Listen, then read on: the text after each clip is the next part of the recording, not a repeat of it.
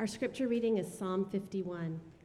Have mercy on me, O God, according to your steadfast love, according to your abundant mercy. Blot out my transgressions. Wash me thoroughly from my iniquity and cleanse me from my sin. For I know my transgressions and my sin is ever before me. Against you, you only have I sinned and done what is evil in your sight, so that you may be justified in your words and blameless in your judgment. Behold, I was brought forth in iniquity, and in sin did my mother conceive me. Behold, you delight in truth in the inward being, and you teach me wisdom in the secret heart. Purge me with hyssop, and I shall be clean. Wash me, and I shall be whiter than snow. Let me hear joy and gladness. Let the bones that you have broken rejoice. Hide your face from my sins and blot out all my iniquities. Create in me a clean heart, O God, and renew a right spirit within me. Cast me not away from your presence, and take not your Holy Spirit from me. Restore to me the joy of your salvation, and uphold me with a willing spirit. Then I will teach transgressors your ways, and sinners will return to you. Deliver me from blood guiltiness, O God, and O God of my salvation, and my tongue will sing aloud of your righteousness. O Lord, open my lips, and my mouth will declare your praise. For you will not delight in sacrifice, or I would give it. You will not be pleased with burnt offering. The sacrifices of God are a broken spirit, a broken and contrite heart, O God, you will not despise. Do good, do good to Zion in your good pleasure. Build up the walls of Jerusalem. Then you will delight in right sacrifices, in burnt offerings and whole burnt offerings. Then bulls will be offered on your altar. This is the word of the Lord.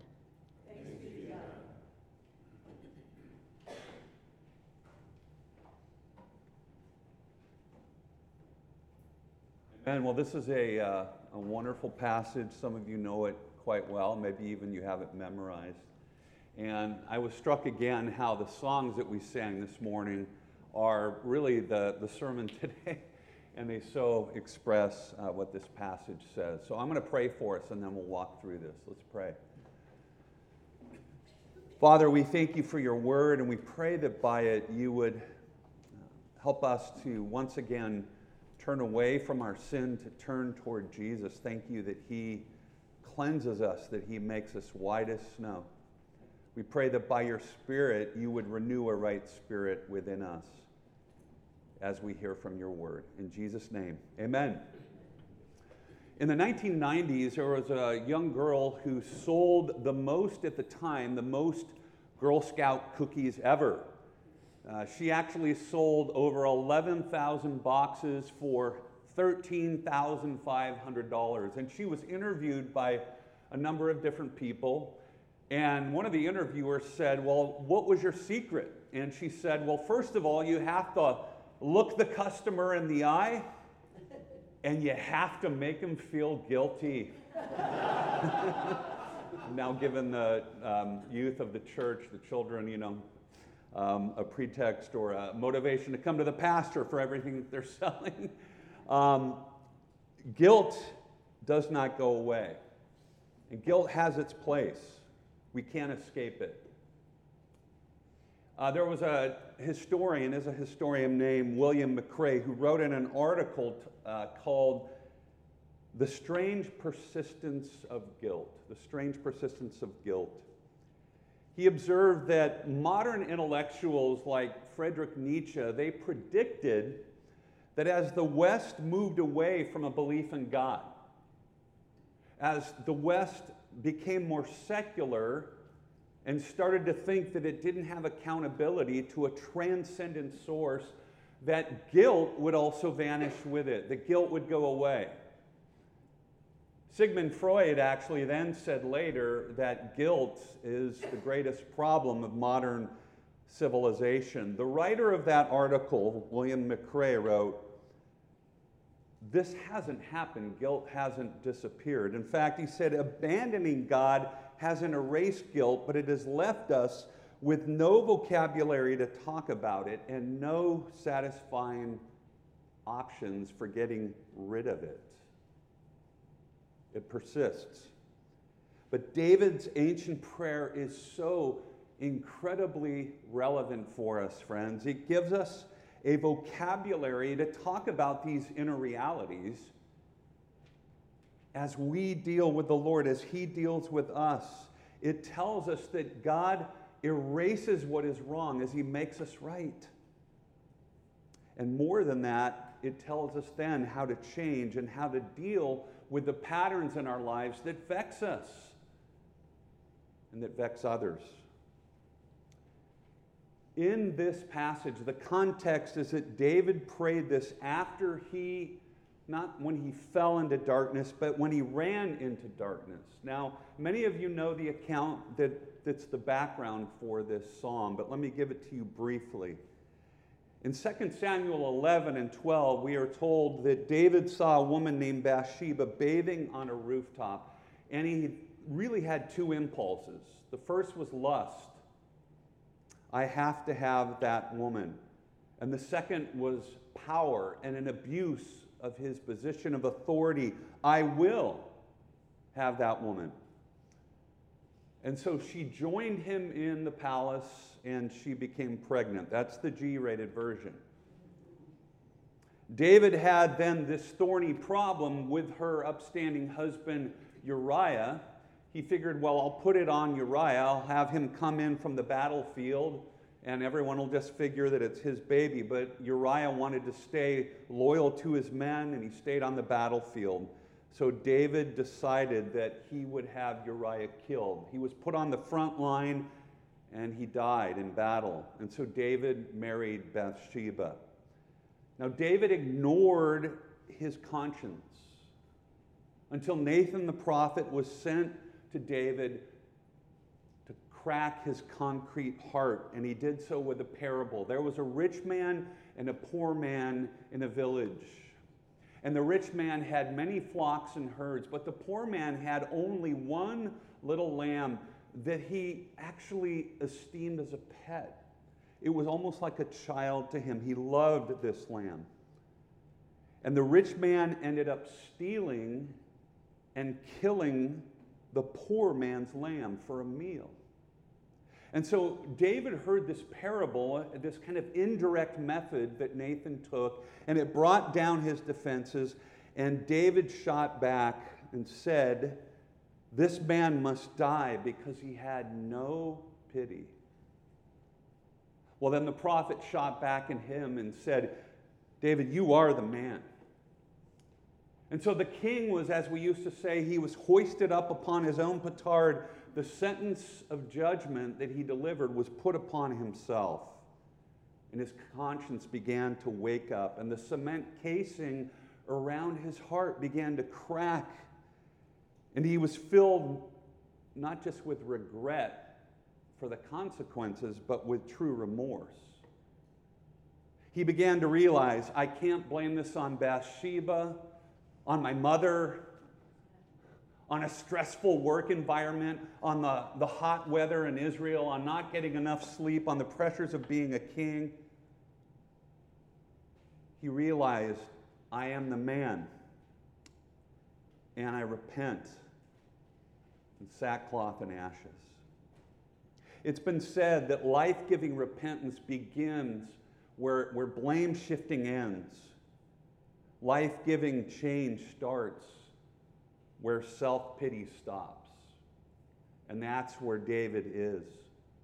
And so Psalm 51 is David coming to grips with himself and with God. Again, it's not simply regret feeling bad about being caught, which is so often the case, you know, in our world and in our lives.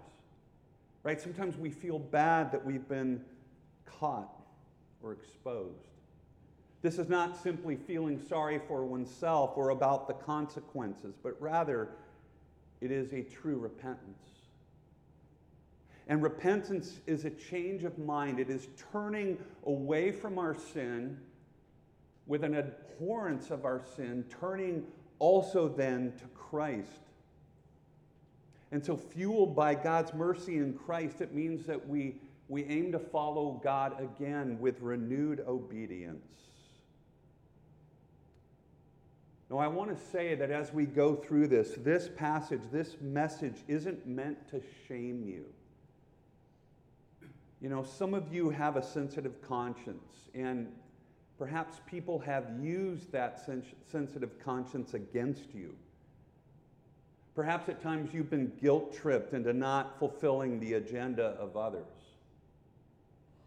And, dear friends, in most cases, that's not about you and God, but it's about them. And Psalm 51 isn't that. In fact, it frees us from manipulation. And what it does is it brings us to a place of appropriate conviction. It brings us to our knees and it lifts us up and it liberates us because we don't have to pretend. We can say with King David or to King David, ah, you too, you too. We understand. This is for us. It is a liturgy, it is a prayer for the brokenhearted, but also the healed. And so, as we walk through this, we're going to look at the motivation for confession, the cleansing of confession, and the results of confession. First, the motivation for confession. Look again at verse 1. David prays, Have mercy on me, O God, according to your steadfast love. The word for mercy is pity. It is the forgiveness and the favor that we don't deserve. It is not getting the judgment that we should have received. And so David asked God to give him what notice he did not give to Bathsheba and Uriah. He did not show them mercy and steadfast love. And yet, David appeals to God's unfailing covenant de- devotion that is infused with God's affection for us, for his people. It is God's loving commitment to us, even when we reject his ways, the love that does not fail, that we have sung about this morning. And so David confesses his guilt, and this is so important, not as an outsider, not as an unbeliever, but he confesses his guilt as one who has faith, but who forgot his faith. And friends, we are so often like that. He confesses as a beloved child of God who betrayed the love of God. Earlier in this series through the Psalms, we looked at Psalm 63 where David prays. He says, I will praise you, O God, for your steadfast love, because your steadfast love is better than life itself. And for those momentary hours with Bathsheba and that time of temptation and giving in, something else and someone else captured David's heart and loyalty. So in those moments, he said, Your loyal love is not better than life. I reject that notion. And so you see, at the base of our sin, what happens is we forget God's loving kindness and we begin to believe that something or someone else is better than life, or rather, better than God's love. And we can think about this in, in terms of some of the struggles that we have with our attitudes. And it all refers to our relationship with God. And we'll see this throughout the psalm. Think of the issue of anger that we can't let go of. Anger is not trusting the justice of God that God is the one who ultimately has to make wrongs right. Think of the issue of lust. It is saying, no, the pleasure of God is not what is most satisfying, but something else is. It all refers back to God. Nonetheless, and because it is ultimately about God, David appeals to the very compassion and the unfailing love that he abandoned. Notice that he doesn't start with his sin, but he starts with God's grace. And that has to be our motivator. Paul says in Romans 2 4 that it's the kindness, not the severity, not the strictness, not the harshness of God, but the tender kindness of God that leads us to repentance and change. And without that deep compassion, without God's heart to pardon and to favor his people, friends, we would be hopeless or we would be simply trying to change things externally or behaviorally. But David goes to the heart of the matter. He goes to his relationship with God. That is our motivation for change. We appeal to God's mercy and his loving kindness. And so now we look at the cleansing of confession. The theme of cleansing throughout this passage is central. In verse 2, it says, Wash me thoroughly from my iniquity and cleanse me from my sin. Verse 7b, Wash me and I shall be whiter than snow. Verse 9, Hide your face from my sins and blot out all my iniquities. In high school, I had a, a nice dress shirt. Now I have two. And um, I remember I was out and I got a really strong chili stain on my nice dress shirt. Um, sriracha had just been invented. and I, I took three different stain removers. I could not get the stain out of this shirt. Well, you know how the story is going to go. I think my mother was observing all this and she said, Here, let me help you. so she took the shirt and the next day, the stain was gone, but the stripes, the blue stripes, were perfectly intact. It actually wasn't this shirt. I said, How did you do it? And she said, Well, I took a piece of cardboard and I cut it around where the stain was and I set it in the hot sun. And see, there, the light removed the stain without destroying the fabric or the colors. And that's what David is praying here. Charles Spurgeon said, God, if you do not blot out, blot out our sins, you will blot out our names from your book of life. And so David is praying, erase my stains without erasing me. And he describes those stains with three words. He describes it as transgression, which is crossing the line, as it were, or going against what God has said. He describes it as sin, which is missing the mark or falling short.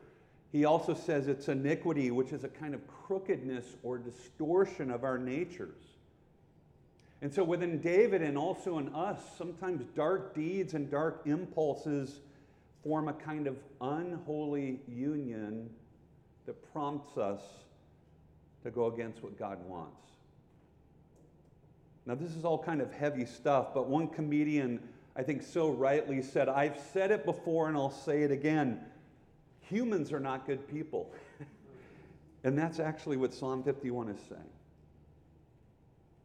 And yet, the most heinous aspect of this entire confession, which David again brings us back to, is that it's a turning one's back on God. And so David prays, Against you and you only have I sinned and done what is evil in your sight. And see, David here is not denying that he had harmed Bathsheba and Uriah. There are so many injustices in this passage. No, he's not saying that. What he is saying is that to break the 10th commandment, which forbids envy, to break the sixth commandment, which is against murder, to break the seventh against adultery, is again to break the first. You shall have no other gods before me. And so, whereas early in 2 Samuel, when David was simply thinking about, you know, I'd been caught and I want to cover my tracks, and sometimes we feel that way in life, God brought him to the place to say, God, how can I have treated you this way? And I think this is so pertinent to our culture. In our day, in our time, authenticity is the name of the game, self disclosure, being real. And David is those things here. But notice he is real and he is raw, not to be true to himself, but he is real and raw because he has not been true to God, and that is all the difference. Now, we can read through this, and I did again this week and thought, you know, David's downfall was dramatic, was catastrophic, it had national implications. And we think, you know, I've never done this. I've never committed adultery. I've never had someone killed. I think most of us haven't misused our position of authority. I'm sure you're nice bosses and managers and so forth. But then, friends, we remember that Jesus said, You have heard it said, don't commit adultery, but I tell you that everyone who looks at a woman with lustful intent has already committed adultery. In his heart, it goes back to the root causes. He also said, You have heard it said, You shall not murder, but I say to you that everyone who is angry with his brother is liable to judgment. I've mentioned this before, and it came back to me this week it, because I can relate to this. I've told you about a meme that's a cartoon that shows a giant two volume book, and it's entitled Arguments I've Won in the Shower. that speaks to what Jesus is saying and how the words of David apply to us. And it goes deeper. He says in verse 6 that you desire, you delight in truth and the inward person, and yet we're not always truthful inwardly. Just recently, I have been privy to a conversation about someone who did great work in the past. And that great work was called into question, that perhaps the person's good deeds weren't entirely altruistic. And I wanted to say, don't we all have slightly mixed motives? Even in the best things we do, isn't it, aren't they sometimes tainted with self? You know, wanting to appear uh, strong and successful and wanting to come across in the right way. You know, doing the right thing sometimes for our own gain. We all have mixed motives which is why Martin Luther, as he was reflecting on David's prayer, said, A Christian is always repenting, turning away from our ungodly and unchristlike attitudes and turning toward Christ. Well, David knows that this was not a freak event, but rather basically an extreme expression of the root nature that was always there. And think about your lives. Sometimes we do things and say things, or we struggle with certain feelings or perspectives. And I've done this in my 50s. I think, you know what? I remember this in elementary school. the same old struggle. David was realistic, and so he prayed in verse 5 Behold, I was brought forth in iniquity, and in sin did my mother conceive me. This is not to say that the gift of sexuality is sinful, not at all. Rather, it is saying that, again, as we look at even our precious and wonderful kids who are made in the image of God, as we look at ourselves when we were young, we know that we and they, this is just smaller versions of the same fallen human stock that we have when we're adults. I shared this a few times um, on Christmas Eve over the years, and it, it kept coming back to me this week, and I think it really brings it home. Um, it's called The Property Laws of a Toddler, and I think it expresses what David is saying here. And it goes like this If I like it, it's mine. If it's in my hand, it's mine. If I can take it from you, it's mine. If I'm building something, all the pieces are mine. If you are playing with something and you put it down, it automatically becomes mine. If it's broken, it's yours. it goes all the way back to the beginning. We know this. We know this.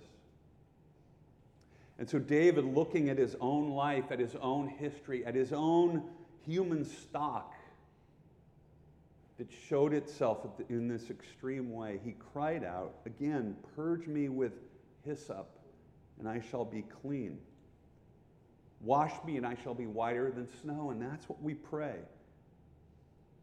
He is literally saying, God, de-sin me, de-sin me, unsin me. Now, he is drawing upon the imagery that God gave to the Israelites. The people of God used hyssop branches, and they would dip them into the blood that God told them to paint over the doorposts in Egypt so that they would be covered from the judgment of God that had come upon or would come upon their persecutors. Hyssop branches were used in ceremonial cleansing in Leviticus, where the articles of worship were to be cleansed by the blood. And this is all pointing forward to the blood of Jesus. Hebrews 9 says, Under the law, almost everything is purified with blood. And without the shedding of blood, there is no forgiveness of sins. And so our sin is purged by being paid for by the giving of a life, an innocent life, for our guilty lives. And so we pray, forgive me and regard me as cleansed because of the innocent substitute who lovingly died in my place. It is what Pastor James Boice called the merit of the Lamb. David was looking by faith, looking forward to the merit of the Lamb. And so we own our sins. We confess it. We tell God that we're sorry for our lust, for our, our procrastination,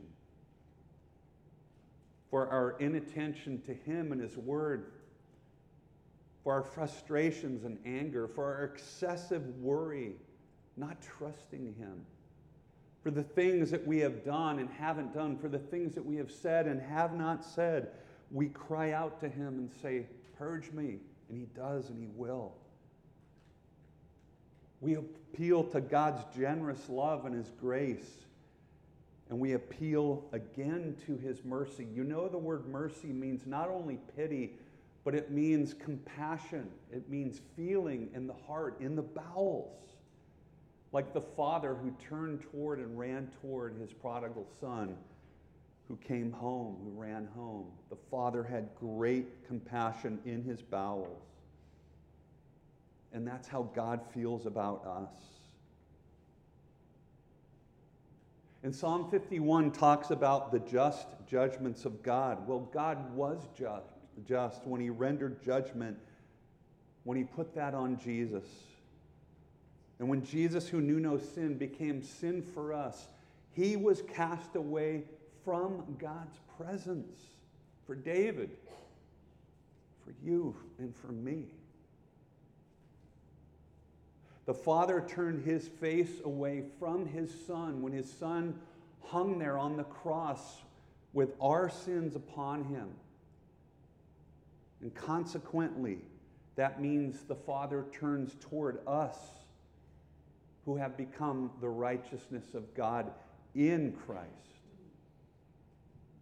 The Southern novelist Walker Percy said, he said, We love those who know the worst of us and don't turn their face away. We love those who know the worst of us and don't turn their faces away. Don't you love God?